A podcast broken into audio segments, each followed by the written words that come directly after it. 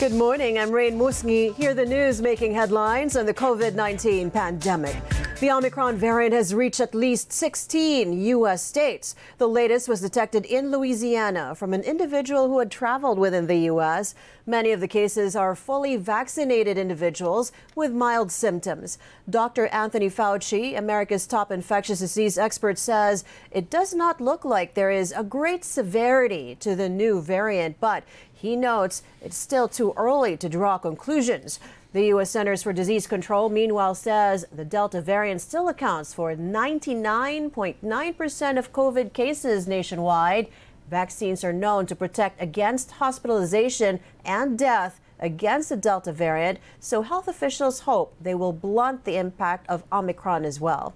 The U.S. has averaged 119,000 infections and 1,300 deaths a day over the last seven days.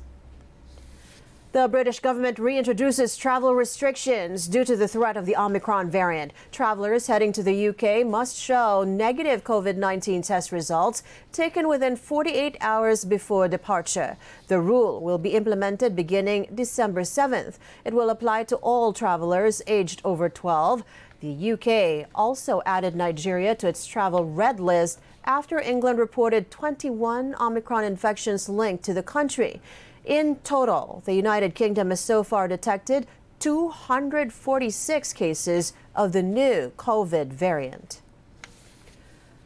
More than 2,000 elementary and senior high school students in Metro Manila returned to face to face classes today after nearly two years of COVID induced school closures. 28 schools were selected across the capital region to join the pilot phase of in person learning, which began in mid November. The Education Department says the necessary protocols are in place in case a student or personnel tests positive for the COVID coronavirus.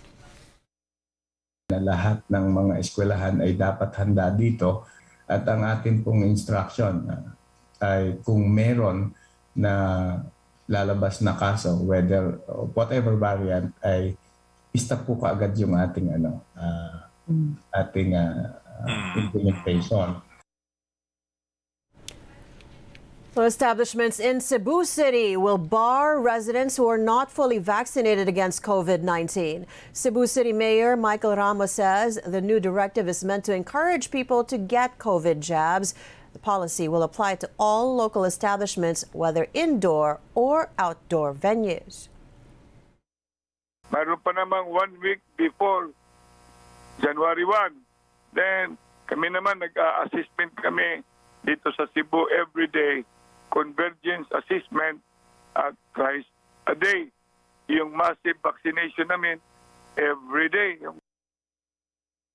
So far, more than 400,000 residents in the city are fully vaccinated. That's more than half of the local government's vaccination target. And those are the latest. I'm Rain Musngi. Keep it here on the ABS-CBN News Channel.